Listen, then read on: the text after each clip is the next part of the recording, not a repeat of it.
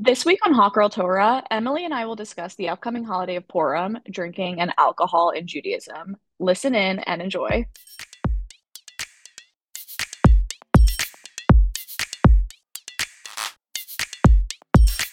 Hi everyone, welcome back. Welcome back. The Hot Girl Torah. Um, it's lovely to be back. We have taken quite the hiatus. Like a baby hiatus. Yeah, just a little break. We were kind of busy um producing our previous episode. Took a lot of energy out of us. Um, just everything went into that episode. Just all Yeah, the work like like three months of effort, basically. Absolutely. Yeah. The three months Um, haven't been uploading, we've been working on that singular episode. no, ab a hundred percent. Yes, absolutely. Um, but thanks for waiting. We're excited to be back on track and back, I think, doing content every week. Yeah. Yeah, regularly scheduled. Um, we have so much in store, and I can't wait to share with everybody. We started working on a website, we started working on swag for everybody to rep the Hot Girl Torah brand. Yeah. And yeah, we're excited to uh share it with you all. Yeah. Um, so let's talk about what our topic for this week is. Yeah. So what what holiday is coming up soon, EK? um, on Monday, March 6th, um, Purim begins. What's Purim? Yay! Um, Purim is a holiday where we celebrate the bravery of Queen Esther, who um found out about this conspiracy that this mean guy Haman was planning against all the Jews in her kingdom. So she told her husband, the king, and um, it was super brave of her. And then she saved all the Jews. That Um, was that was like a um Spark Notes summary of Purim. I really liked it. thank you. It's also um also her uncle Mordecai was involved somehow. I think he found out about the conspiracy and then told her, and then she was the one who told the king. Okay, well, the the idea that Mordecai was a very helpful uncle in this story is there, and that's important. Um, Mordecai was like the the guidance for Queen Esther that she and the the courage that she needed to stop to tell the king to stop Haman.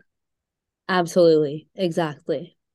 It's like the, probably the silliest holiday of Judaism. Yeah. I mean, it's, I think the first thing that is silly about it is that it's not even in the Torah. Like, this is from a book that is not the Torah, it's from the Megillah. So, like, this isn't even in there. We just kind of do it. I when I was reading about Purim or like in my studies about Purim, um, some of the texts were saying that Purim is like the recognition of like the first large like anti-Semitic incident, which like that can't be true, but I think it's interesting to like use Purim as like that. Yeah. Um, I've never thought about it that way. But now that you say that, like, that makes sense. Haman, like, planned a conspiracy to convince the king to kill all the Jews in the Persian Empire. Like, Yeah. that has happened to us before.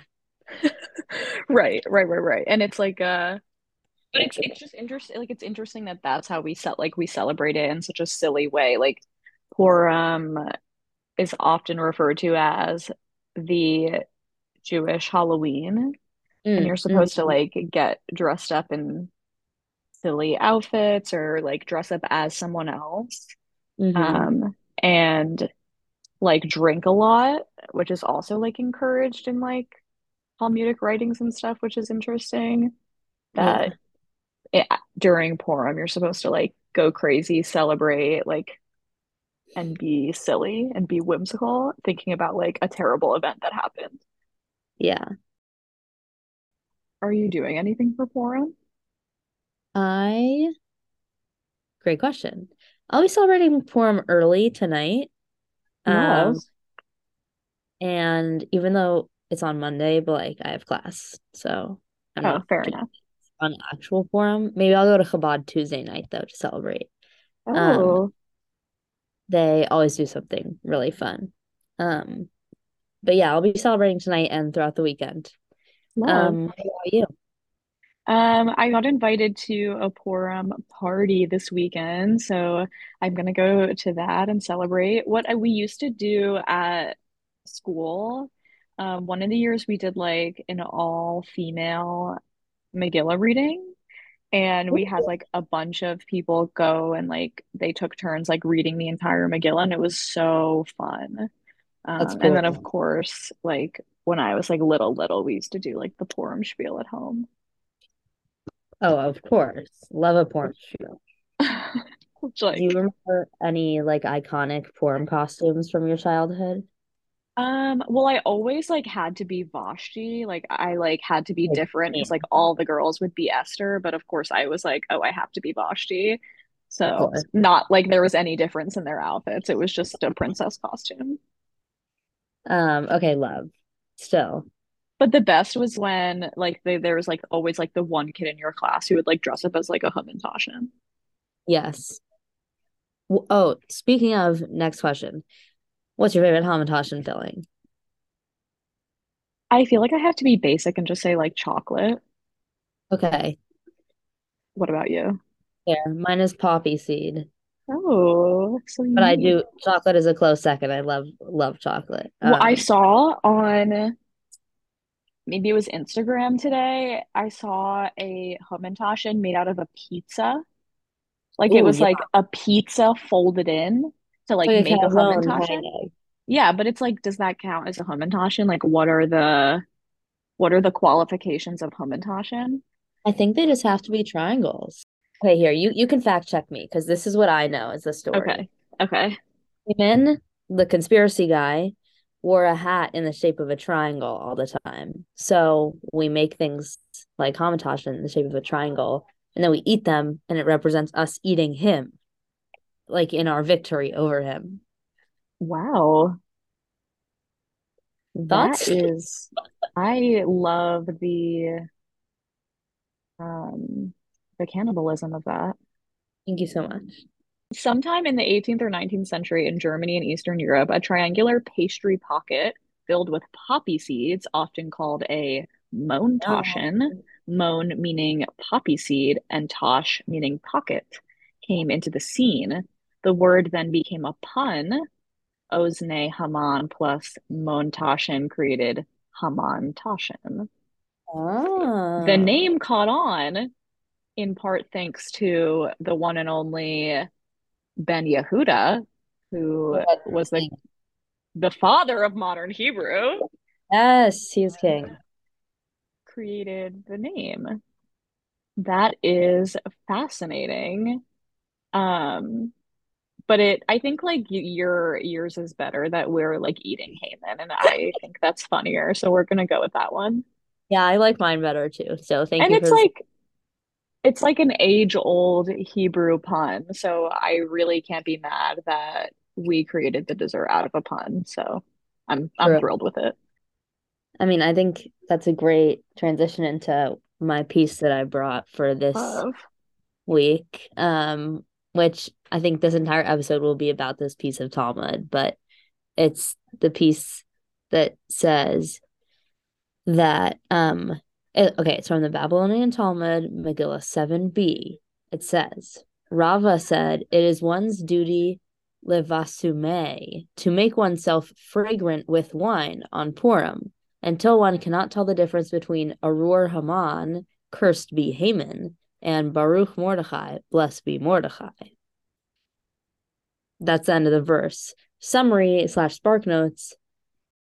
The rabbi said, It is your duty on Purim to make yourself fragrant with wine, assuming that means like making yourself smell like wine, interpreted as making your breath smell like wine, stuff like that. Basically, be drunk until you can't tell the difference between the this the words like cursed be Haman and blessed be Mordecai. Basically, until you can't like tell your left from your right. Yeah. or like tell good from evil, which is like what those two characters display. Exactly. Exactly.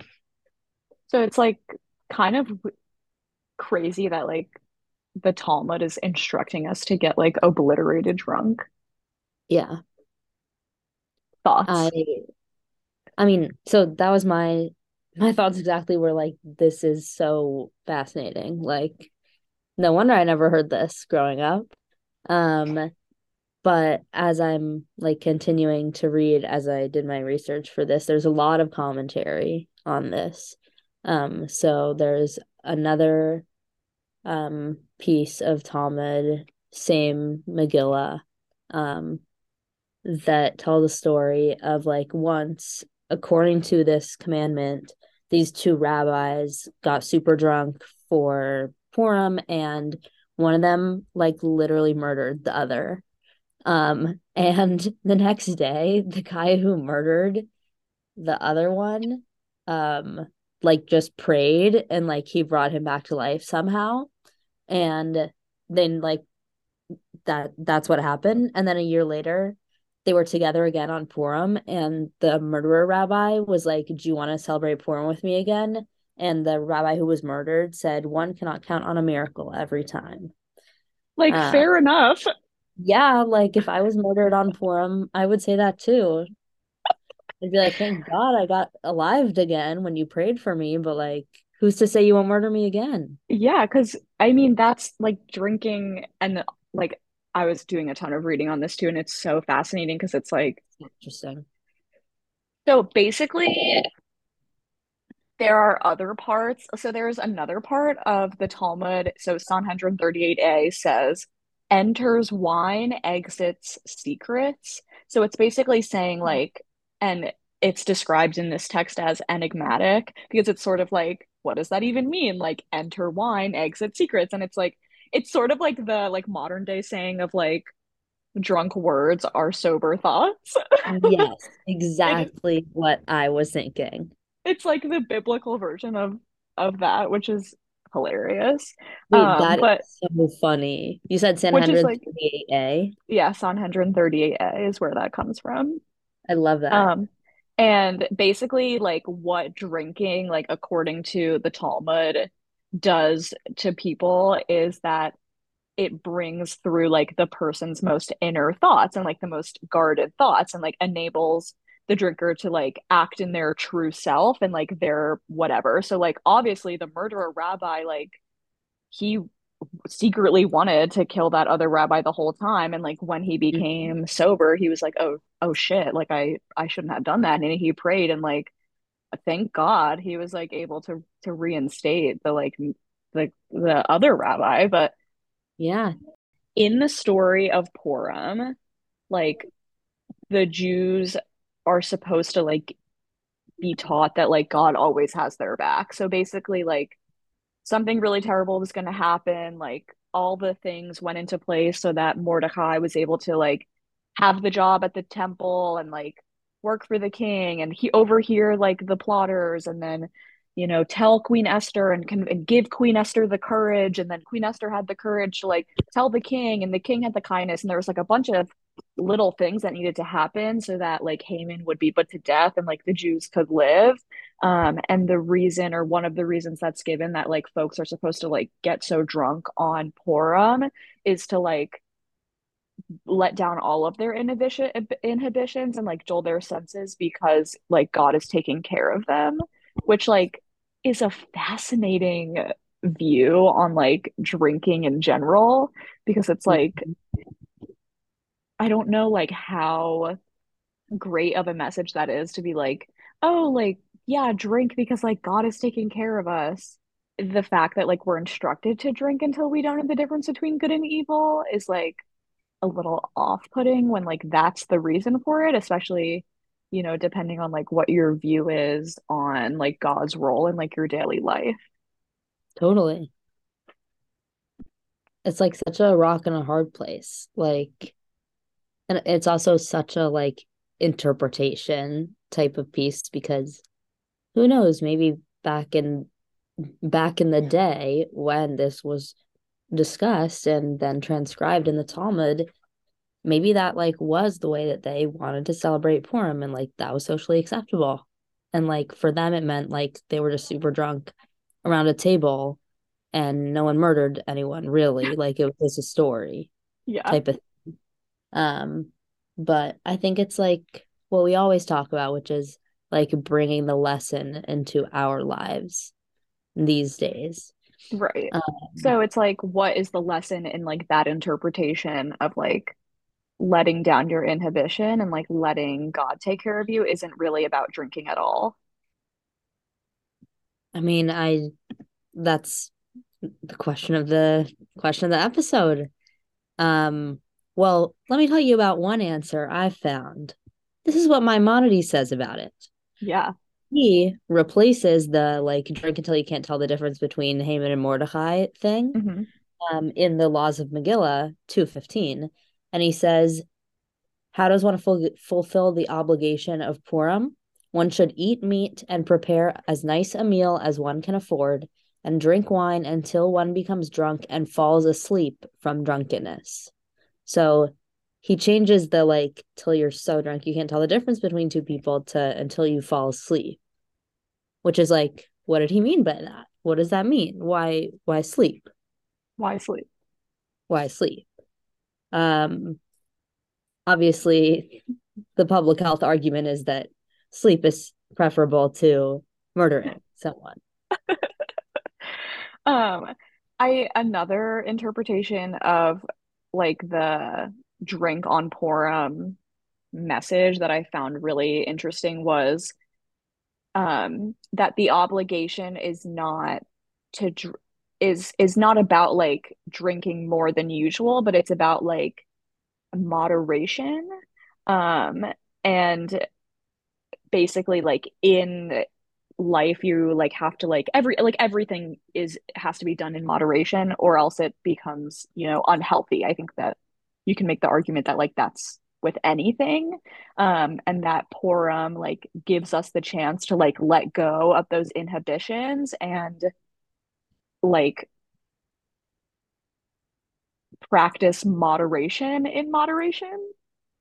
Like basically we are encouraged one time of year to like go drunk, like go crazy, go on a bender, like to practice moderation with all things, including moderation like itself. If you're going to drink in moderation, that also means like one time you can have this, but it's still also like the question of like safety is still there. Absolutely. Um, but I think if it's like done safely and like done in like a secure environment and you know, all things being said, it I think it's an interesting take on like letting go of inhibition and like allowing like you know God to take care of us or like you know the world to run its course and also like to allow ourselves to like have a day to be silly and like let loose. Absolutely. I like that. It's like a it's a nice um middle ground. Yeah, so like in the way that Purim is like the extreme of drinking, it's also like the the middle the middle ground, just like you said, I feel like. Yeah. And that also takes into account the like it's up to your own interpretation type of thing. Like drink for a purpose that serves you well. Right. Or, serves you, yeah, serves you well. With like a uh yeah, like with good intentions and like with the intention to celebrate or with the right and like do whatever like right yeah. right right and it's not i think like just like the story it's like if you are a bad person in general like this one day like you are still going to be that person it's it's just a day where you can like take a, a breath and pause and be silly and whatever but like without like self-reflection or like self moderation like you still will be a bad person or like you still will make that bad decision at the end of the day Absolutely.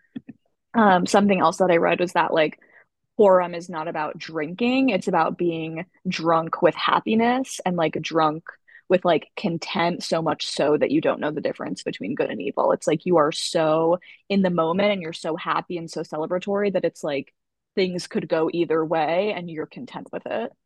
That's exactly what I found for my piece on like our second topic of like drinking responsibly Um, um, which I love that interpretation. Like I think that's an awesome way to look at it. This one piece that I found online says the Jew who rejoices on Purim no longer requires the mind to tell him the difference between cursed be Haman and blessed be Mordecai. Like they mm-hmm. are above it all, like rejo- rejoicing in like the divine truth and like the way that things will be that like it doesn't matter at the end of the day um because like you are just so like in the moment you're like living your own most truest self um that like who you are and like your own true self is really at the end of the day the only thing that matters where it's like it's really not what the metaphor might be alcohol but like really it's like self contentment absolutely so alcohol in general in Judaism is like very like revered. Like we have like prayers specifically thanking God for alcohol and wine specifically. Psalms 104:15 refers to wine as a substance that gladdens the human heart. Like fair enough. I can support that. Um and but it also like contradicts itself whereas like drinking is encouraged and like wine is thankful for but like getting drunk and drunkenness itself is like an evil um mm-hmm.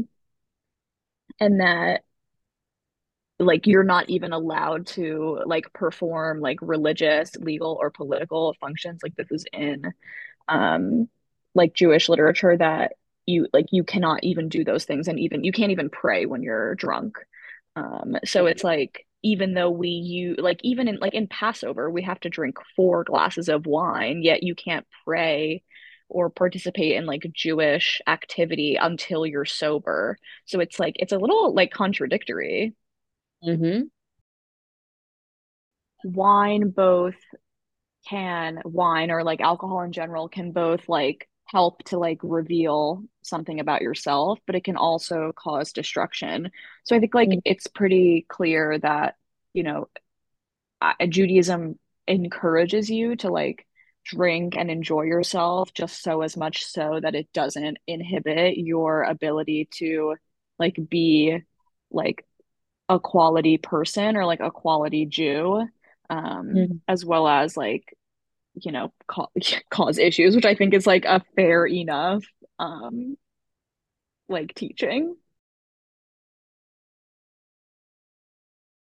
another like talmudic opinion that i was reading about about adam and eve that like the tree of knowledge was actually like a grapevine and like it was actually like fruit of the vine like mm. the wine itself that tripped up Adam and Eve, which like is is interesting because it's like, oh, you're like blaming it on alcohol for like the bad decision. Um, which like ultimately like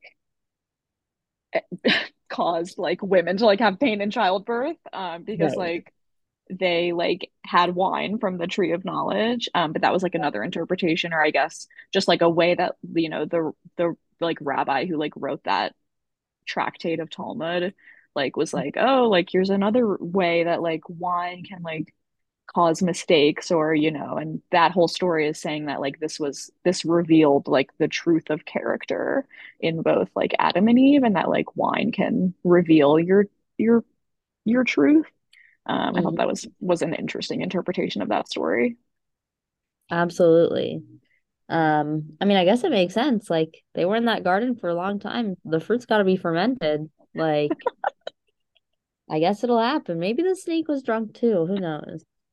That's so funny.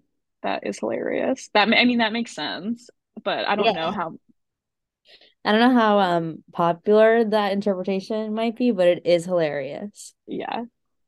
I love it. Thank you for listening to Hot Girl Torah. Find us anywhere that you listen to podcasts on Instagram at Hot Girl Torah and soon enough at our own website.